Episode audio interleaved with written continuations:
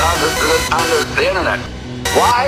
Tubes. The internet is tubes. Connections, consumers, massive commercial purposes. Big truck, long distance is tubes. Tangled up tubes. Enormous series of tubes. Your own personal internet. The World Wide Web. The internet is tubes.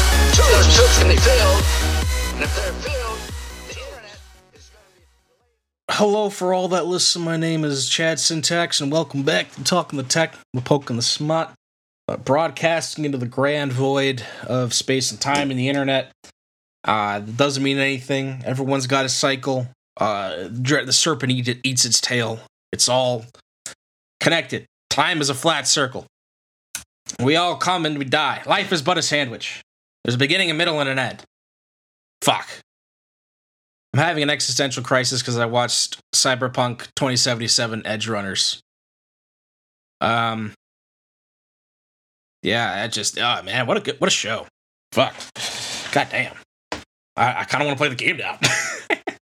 I've I've owned the game like twice over in different libraries and shit. I just heard it was ass, and I could never uh, when it, on launch, and I've heard it's gotten better. And I kind of like the vibe of Cyberpunk a lot more than The Witcher, and I never really could get into The Witcher. It's just so many menus and so much shit, and oh man, it's just a lot. Uh, I, I I've tried like four different times to break into The Witcher. I just didn't have the time. At whenever I tried to play it, I just didn't like have the time. I'd be like, all right, well, I gotta go like you know do something else. Pause, come back. You know, a couple days later, like, wait, what, what was the button to like you know do the fire again? When when do I do the fire again? What what sword is for who? Uh, what's the button to get on the horse? What's the ball, button to call the horse? Uh, scratch his head. Do I want to sit here and play Gwent instead? yeah. So uh, now I feel like playing the fucking game because the the anime was really good. Um, and it's kind of a story uh, that makes me think about how like you know makes you feel small, or maybe it made me feel small. You know, just like, ah, I'm just another, you know, watching these characters just fucking live and die. You know, that's kind of the whole point is that, like, you know, everyone just fucking dies. Or maybe that's not the point. That's kind of my draw from it. Is that, uh, everyone goes through the same thing. Everyone has an end, right? And the same thing happens for software. There's always end of life shit. One day, GraphQL might die and no one will ever use it. It's a reality we must live with. Same thing with MySQL. In all your favorite languages, they may one day die. They probably will die. One day. Everything seems to die. You know? Languages die. Maybe. I mean, like, some languages are just like fucking gone. Like, everyone forgot them. The culture was obliterated. Um, gone forever. You know? Uh, but some languages like that are dead, like not spoken like Latin, still exist technically. I mean, we teach it, we have knowledge of it, we just don't actively use it. I think perhaps the same will happen for a lot of. I mean, some programming languages are kind of already there. They're there for like you know academic purposes or for historical purposes. I don't think there's a whole lot of folks out there building new shit in Fortran or COBOL or like uh, you know. But but then again, people are still using C, and I think C will probably be stick around for quite some time. But anyway, um, I, I said GraphQL at the beginning because I wanted to easily uh, segue transition into the first, uh, you know, intro here about GraphQL. Uh, if you don't know what GraphQL is, um, ah, shit, how do you do it quickly?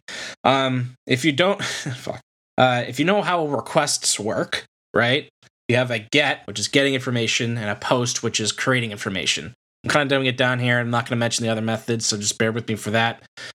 Now, usually with a REST, R-E-S-T sort of uh, setup, fuck, what's the what does REST even stand for? I always forget because I I it's like at this point, it's more of like a regular ass noun, uh, you know, than it is like, you know, like an acronym. You know what I'm saying? It's like, oh yeah, let's make a REST endpoint. Oh, yeah, yeah. State transfer. Okay, whatever.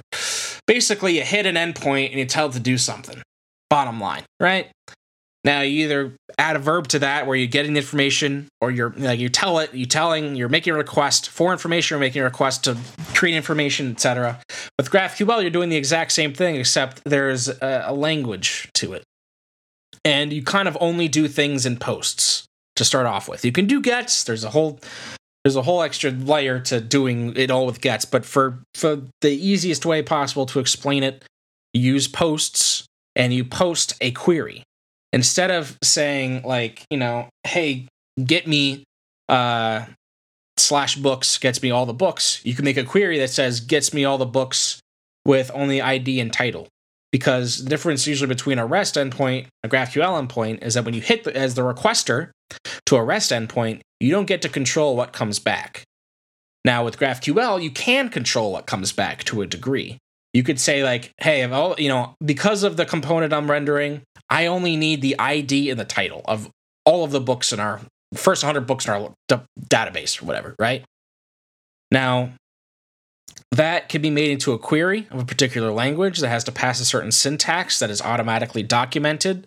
Um, and is just really developer friendly and is also better for the client side because you kind of think about it if you had to send back you know 50 different key value pairs uh, for a book object and a rest endpoint when you only in reality in the client side only ever used three of them like title subtitle and page number or something page count um, then like what's the point of you know having then you have to make another rest endpoint called like books dash slim or something like that you know that only returns some things or you have to add kind of your own little querying uh, to it to your rest endpoint where you add like a question mark like fields equals title comma subtitle in order for the rest endpoint to reduce the amount of data it's sending back.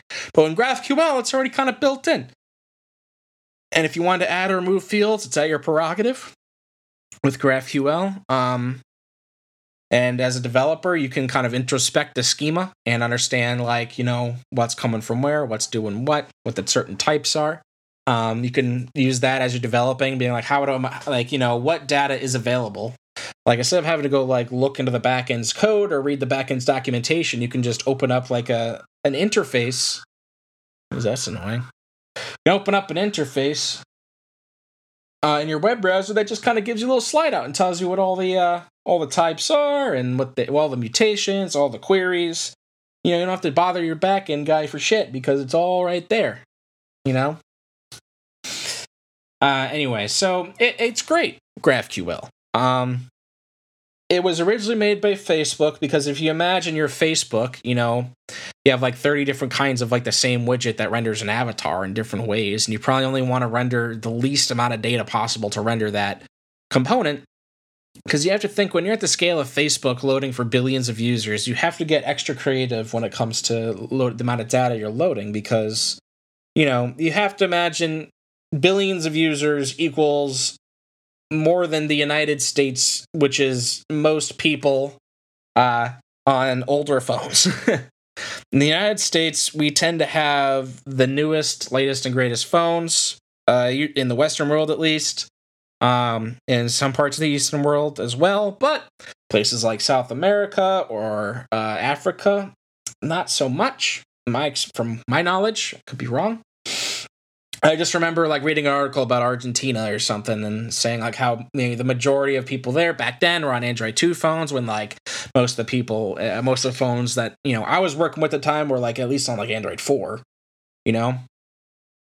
Um and because like the phones are cheaper the older phones are cheaper right? And you want to make sure that you're you're only requesting data you need because then those phones don't spend so long request you know having to process that much data. It's just good for everything. It reduces network speed especially if you're in countries that have shitty internet or uh, really slow internet. You ever notice how like facebook is always better at loading than some dipshit web- website you know? Like because facebook actually worked on optimizing for your crappy situation because they're they're crazy. They want all your data all the time, even if you have one bar of data.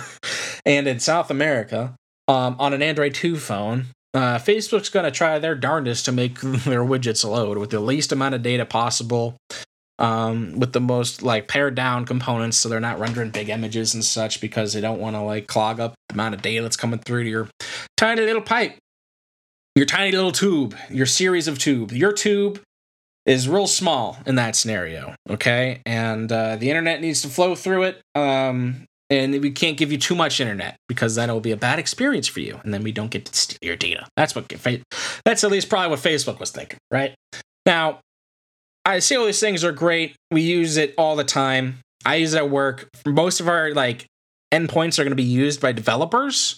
Um, makes the most sense to do uh, that, especially with client side applications. Let me let me rephrase that. It, it, API these GraphQL works really well for like client side uh, applications because you can always decide how much data you want get want to get back.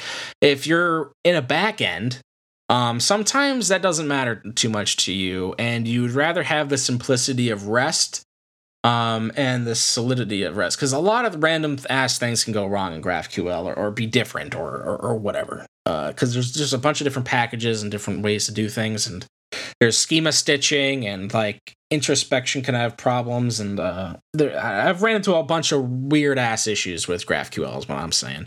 And it can be a lot more compli- complex to implement on the back end because you have to think the the best thing about GraphQL is how you can have a hairy schema, which means that you can have a book, uh, you can request a, a, query that, or you can make a query that requests all books, and on that each book you have an author, and on each author you have a book, and on each book like you indent like four or five times and that, the GraphQL allows you to do that. You can make recursive stuff, you know, like and make it so that like every book has an author and every author has a book, meaning that I make a query, query for all books and have authors, or I can make a query for an author and, and for all the books of that author, all like within very, you know, just an indent in, in the actual query that I'm writing. Um, the problem is, is that if you do that too many times and too many indents, you can end up like totally borking your backend system because your backend system um, if they don't have something set up to measure the complexity of the query that you're sending or the length of the query that you're sending, then your backend's going to execute whatever the front end's given it, meaning that a malicious actor, if they so wanted, could make a massive query that has many indents and that essentially translates to many joins for our database in the backend, or just compounds the amount of work uh, the backend might need to do, or the amount of requests the backend might need to make, actually. Because sometimes, a lot of times, from my experience, some you know these uh, GraphQL endpoints are usually just like wrapping REST calls or they're wrapping uh, API calls to AWS or whatever, but they're providing a nice clean interface for many different clients and anything from like apps, you know, mobile apps to web apps to desktop apps. You know, you can have all kinds of different data being requested for different, all different kinds of scenarios. It's super great. Um, big fan of GraphQL. But like I said, if you don't have these if you don't have like limits in place or complexity and length and making sure that like the query you're sending isn't like gonna totally like cause uh like you know book to on author on book on author on book on author you know you're joining the author table to the book table to the author table to the book table you know eh, screwing some shit up or perhaps like you know you just don't cache anything and and sometimes like you can make a lot of queries and you know can't can't be good. And like if you don't cache anything this is what i was talking about the gets before. Posts are not cacheable by a CDN. In most cases, for from my experience, it's usually only gets, um, which means that like if you want to leverage a CDN, a content delivery network, aka CloudFront or Cloudflare or something like that, like you want that request and that response for that query to be on like hashed at the edge, that's probably going to be need to be a get. And like to do to, to set that up in GraphQL can be a pain in the ass and shit. Um, so if you implement no caching, you can get screwed because every request is a post, which means it's going past the CDN and it's always hitting your server in your one region that you're running in. And so you're just, you know, totally skipping the CDN part, um, which is bad for performance on the client side even further. So you might end up like screwing yourself if you're not paying it close enough attention to your response times and shit, you know? Anyway, um, I ranted a whole lot. I wanted to say some things about how, like, you know, I have this love hate relationship, you know, like I just said, like I like kind of what I just said, I guess. Uh, I got to the point, which is like you can write queries that can bork your stuff on the back end. Sometimes they're just wrap just wrapping REST calls, so it's kind of lame anyway, you know. But the hairiness of the graph cannot be, you know, you want your you want your graph hairy, okay? And it's really helpful if it's hairy. Um, it's it's a great technology, but one day it may die. Um, and, and, and the thing is with having a query language, like it's very ubiquitous and understood. Um, you can uh, always just discover and explore the schema and then even that you can plug in more tools to things to understand like you know in datadog or other uh, you know metric calculators, uh, like Apollo Engine. I'm not sure if that's still the thing. Uh, I think Apollo Studios replaced that now. But you know, you can have product. There's there's software offerings out there that can plug into these queries and just, just ascertain certain information. Right? You could say like, oh, it took like you know 0.06 seconds for it to load the book part of the query. Then it took 0.012 seconds to load the author part of the query because it's hitting different database calls and kind of discern that because like there's a graph involved and then you know it, that graph has to be parsed. And like when it makes it into the back end it has you know there's certain metrics that could be attached to those certain life cycle events of graphql. And like that you get a whole lot more information out of that than like you know get slash books. You know? Um there's way more middleware things you can do and I don't know, it's a lot more extensible. It's becoming a really uh, powerful tool for front ends. Really worth learning, um, but it takes a lot of effort to do correctly, um, especially to scale it. And then even to go further than that, to scale for like an entire organization using GraphQL, because you have to imagine like if everyone's going to be using GraphQL, we should try to like you know put it in the same endpoint so we don't have to like worry about um, duplicating uh, work in a bunch of places. Well, how about we just like have one gateway that like pulls everybody else's schemas in? Well, then the schemas can't conflict, and we have teams that made the same type of you know ID, you know, twice, and that just breaks everything. Um, yeah, it's just it's it could be a total clusterfuck is what I'm getting at. Uh, to to make a GraphQL truly scalable at this point. Um, perhaps one day in the future won't be that bad. I mean, with with REST, it's just like you know, you just add more nodes and you're probably fine. add more more pods, more pods, more pods. That's an old meme. More dots from World of Warcraft. All right, moving on. Um, it's gonna be done with the GraphQL times um, now, and we're gonna talk a little bit about uh, questions. Let's see. This question is: What does a junior dev need to know nowadays? Back in my day, I had core programming knowledge, language, framework, ORM, combo, HTML, CSS, JavaScript, jQuery, SQL. But these tools, I got started my junior dev dev career. If I were to start today, what would I need? Same type of shit, different day, my friend. Where you learned probably some LAMP shit um, with like SQL and PHP. Isn't that what he said? Something about PHP? Language framework, or whatever. Uh, I'm guessing it was PHP or Ruby on Rails or, you know, maybe something older than that. But it's the same shit, except the, it's got the name of MERN or Mean. It used to be called. It used to be the Mean Stack. That was back when Angular was beating React. Oh, those were the glory months. the glory months. We were all so hyped. Wow, man! When it, when they first released their plans for like Angular two, like the Angular one community shat their pants. Like everyone was like, "We hate this syntax," and then they're like, "We've heard you we're redoing everything in TypeScript. And as they were sitting there, you know, working, taking their meticulous time, making their framework work in TypeScript, React.js took the fuck off. Ah, boom! Ah, boom! Ah, boom! Fucking JavaScript. And then now everyone's trying to get their shit on TypeScript with React, and it's a pain in the ass. I gotta admit, working in the Angular ecosystem is nice because everything's our baseline TypeScript. You don't have to worry about all that fucking bullshit. Anyway, the mean stack was Mongo, Express, Angular, and Node. The MERN stack is Mongo, Express, React, and Node. Same shit. Um, when you talk about Mongo is your database, aka SQL. Um, your ORM is uh, Mongoose, which is kind of like how you use MongoDB in the first place. The Node is your lang- uh, language slash framework. Then you have uh, you know, is Node is the runtime of JavaScript in the back end, essentially. So that would be replacing the language slash language part, you know, Node.js, the, the PHP part, so to speak. Um, and then you would have uh, the Express part, which is like actually running the server. Um, that's the framework part of it. Um, well, one that's the backend framework part of it. Then there's React, which is the front end framework part of it, which is kind of the replacement of JavaScript plus jQuery, um, and HTML and CSS all in one, really. It's kind of like the front end framework, the back end framework, the back end runtime, and the database. That's what people learn these days. I mean, similar to back then, you had the back end runtime, which is PHP. You had the back end framework, which is WordPress or some other shit or Laravel, whatever the fuck. You had your uh, your front end, which is HTML, uh, CSS, and JavaScript, and then you had your front end framework, which is jQuery. Except it really wasn't a front end framework. It was well, it was front end library. I guess would be more apt, but it was a collection of functions uh, using a nifty dollar sign that really confused the absolute shit out of a lot of beginners. Like, well, what's dollar sign? Oh God, well, what's that? How come I don't have that? Where do I get the dollar sign? Like, like if jQuery wasn't already present in the document, they were fucked. Um. Anyway, yeah, so that's kind of what people learn nowadays uh, to get started as quickly as possible.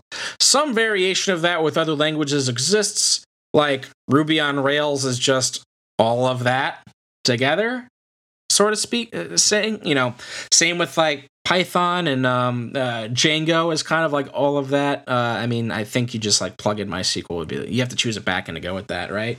You can still replace MongoDB with SQL. Node can Node can talk to any ba- any uh, any um you know database there's a library to talk to all of them if you want you know connect to redis if you want connect to mysql if you want but mongo is really easy to teach because it's document store so you're just like here's your json object that works in the front end and also the back end and then also in the database and it's all easy versus like if you had to like you know teach someone an orm of how to like okay on top of like using having to learn what json is like here's also having to learn like sql which is a totally different syntax and all that stuff. Mongo is like, here's JSON objects. You're working with the same shit. You're you're working on the back end, on the front end. It's very it's much easier to teach because it's all one language. You know, it's a really good way to start. Honestly, like you know, for web developers nowadays, you have to just learn JavaScript and then like the things that go around it. You don't have to worry too much about like uh SQL. I guess. I mean, like eventually you'll you'll have to. Um, I'm sure that somebody will ask you an interview question. You know, like what's the benefit of a relational database or something like that, and you have to know that answer. But you know that that's usually how people get started. You can get started on the same what you listed here. You know, Ruby on Rails, HTML, CSS, jQuery. You know, you can get started on that too. Um, I think the principles of which are are important. Uh, unfortunately, it's like when people are learning, they only get taught one thing, and then like they just don't like I see the parallels because I've done PHP, I've done Ruby, I've done Python, I've done JavaScript. Um, you know, I can see the forest, the trees a bit because I've I've worked in all of these things. I can see the it's like you know it's kind of like going between languages when people say like oh once you know the syntax? Same thing kind of works with full stack. It's kind of like i can recognize the database part of the stack the backend part of the stack pretty easily and kind of ascertain what's going on there. But you know there's there's a whole lot more that you know goes into it per language because you know runtimes are different and scaling is different and running servers is different. And on that front to be honest i only have to really have ever worried about node servers in my the point when I was at my career uh, in the back end slash DevOps world, um, back when I was doing PHP and Ruby, I was just uh, I was just away from that. I was just a developer. You know, when you're a junior developer, no one teaches you fucking shit about DevOps. No one teaches you fucking shit. Oh, that's a good thing. Maybe I should teach young people DevOps. That'd be fun. Or do something along those lines. Because, like, literally, they don't teach you a gosh dang thing or at least like the core concepts of like why DevOps exists. And like, you know, it's one of the big jobs that's in demand. People always need SREs and shit. Um good ones at least, for Christ's sake. There are a lot of fuckhead SREs out there. Fuck. Anyway, how did I get onto that? Um learning the DevOps part is something that no one will ever teach. It's something you should probably look into at some point. But like, you know, it's something you can only ever really learn on the job. Cause like, I mean, you can, well, that's not true. You can learn this kind of back end uh, DevOps shit on the job, or you can learn it in certificates and then kind of fumble the way your way around uh, in real life, uh, working underneath the shadow of a senior SRE that actually knows what the fuck is going on. It's just like the cloud is such a fucking web dude. There's there's so much like there are fucking hundreds of services in AWS, and like all of them like work so fucking differently and shit. It's a lot to know and a lot to learn to know, and then like you know. Uh, just uh, I'll quit ranting about this. Let's just move on. Let's just cut this, nip this one. All right, DevOps is hard. Bottom line, end of story. Okay, what are the best practices for front end performance using React? Could you indicate slash report to me good practices aiming at performance that you used on the front end using React JS? Uh, yes, there are a couple of things depending on what kind of a- if you're only in like a, a pure front end React type situation. Um, let, us go with that for example. Um, you you have a purely single page app with React. You want to send over um, like literally the, the the most minimal amount of JavaScript to get started, then defer as much as possible um, and lazy load as much as possible. Um, and you can tell you're doing this correctly by uh, using light the tool Lighthouse in your uh, in your browser. And usually that that tool, um, it's also like something you can just Google it, Lighthouse, um, and that usually tell you the things that are kind of fucked about your uh, your setup there. They, they'll also probably tell you to do things that I'm going to tell you right now, which is like you know minify your shit and uh, defer your requests and lazy load your images and load your images in the right size. Um, I mean, there's just a lot that kind of goes into front end performance and caching. Caching is very important. Like you want to leverage CDN as much as possible for the front end, no matter what framework you're using. But going past that point, there's also performance involved with React itself. The way that you render components, or you know, the way that you write components that render things, or render because you don't want to render too many nodes, you don't want to re-render a whole lot, um, and you don't want to like do prop drilling that of those in in that case the props change all the time because that causes lots of re-renders and then you also don't want to you know have re-renders trigger uh you know requests that trigger re-renders and stuff and get really messy at least all those things i just mentioned you can still do if you have the correct things in place you know um, you can make requests that cause renders that cause requests that cause renders. You just have to do it right. Um, using frameworks and such, and and and using context or Redux or some sort of memory store, where like not everything you do triggers a re-render. Okay, or you know not everything you do is like uh, rendering out hundreds and hundreds of spans or divs. Like the amount of elements you stick into the DOM matters. The amount of calculation the CSS needs to do matters. The amount of data that you load into the front end uh, like from just data like JSON data from the back end matters because the more some more RAM you're gonna take up, dog. A lot of front end developers they just don't fucking like realize like how much data that just goes over the wire is like really freaking important, especially like when you do like the 3G, you know, Android 2 phone st- uh, test. And that's kind of what Lighthouse does, actually.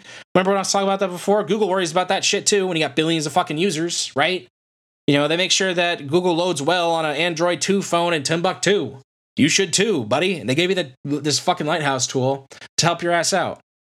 And what's always annoying is that Lighthouse always reports that like Google Analytics is like has a shitty cache header. it's like, hey, the Google Analytics could have a bigger cache header. It's only 60 days. You should make it a lot more. You're like, great, thanks. I'll call Google and ask them to do that. Dickheads. Um, yeah. Um, there's other parts to like the build process, such as like minifying uh, and deduping uh, the amount of like initial data that you send over in like the HTML document or like preloading. Like what people will do in order to get a flash of, not to avoid a flash of unstyled content is like figure out what they will initially render, pull out the styles for what they're about to initially render, and include them in the head so that like that when the user like requests that route, they're gonna get a page in that HTML document, whatever's in that HTML document, including like inline JSON or CSS is going to be immediately available for the user to use and render and read. So you want the critical, it's called critical CSS or critical JavaScript. And it's the stuff you want to load first that usually kind of bootstraps your app to load other stuff. Now, usually like you would have kind of like in a, in a React, a purely single page app scenario, you'd kind of like load with an empty body and or load with a body that just has like uh, the initial structure, the initial skeleton with some loading spinners, and then once your JavaScript loads, it can lazy load the images, lazy load the components, lazy load the requests, slowly pop the things in. Only load the JavaScript, the CSS, and the um, and the data that you need through good, you know, maybe using GraphQL and also good code splitting practices. Um, code splitting is very important. You only want to load the JavaScript and the CSS you want on that specific page. Um, it's, it's just really a big subject to go into front end performance in general. There's lots of tools, lots of ways you can measure it. Um, the easiest way is just look up like web page speed test or Lighthouse. Use those tools, and that's kind of like the the first step. And then like figuring out how to like work and get those scores up is the hard part because sometimes it requires like adding different workflows to like repurpose images into multiple formats or high DPI versions or you know, run, you know, sometimes you have to polyfill JavaScript for older browsers or, or for other other features that you need. Um, and that adds weight load. Sometimes you're using a third party library that's way too big and you need to like somehow defer that to only load when needed or you know, these are all things that go into front end performance. Maybe that could be another episode, but I think that I'm about to be sucked back into my genie bottle here because I'm like running out of time. Uh, oh no, the music started. The ritual is starting. Oh no, I'm being sucked back into my tube. I guess I'll have to see you The next internet is tubes. Those tubes can be filled, and if they're filled, the internet is going to be delayed. A series of tubes. The internet is providers. The internet is consumers. The internet is you and me. The internet is not a big truck. The people who are streaming through a whole book at a time. Maybe there is a place for the internet. And again, the internet is a series of tubes. Hey, would you look at you? You made it through the whole thing. Congratulations, that's awesome. If you feel like feeding me material, go ahead and email me at query at ttpspodcast.com. If you want to be a guest on the show and discuss software engineering in all of its forms, uh, contact me at guest at ttpspodcast.com. If you happen to want to sponsor the show or just give me money for no reason, that's business at ttpspodcast.com. And then just ttpspodcast.com. Go there and see episodes and look at the website I made for it. Yeah. The, all those emails go to me. Uh, it's a one man show over here. Uh, it's all an illusion. But I like the folders that the different emails make. So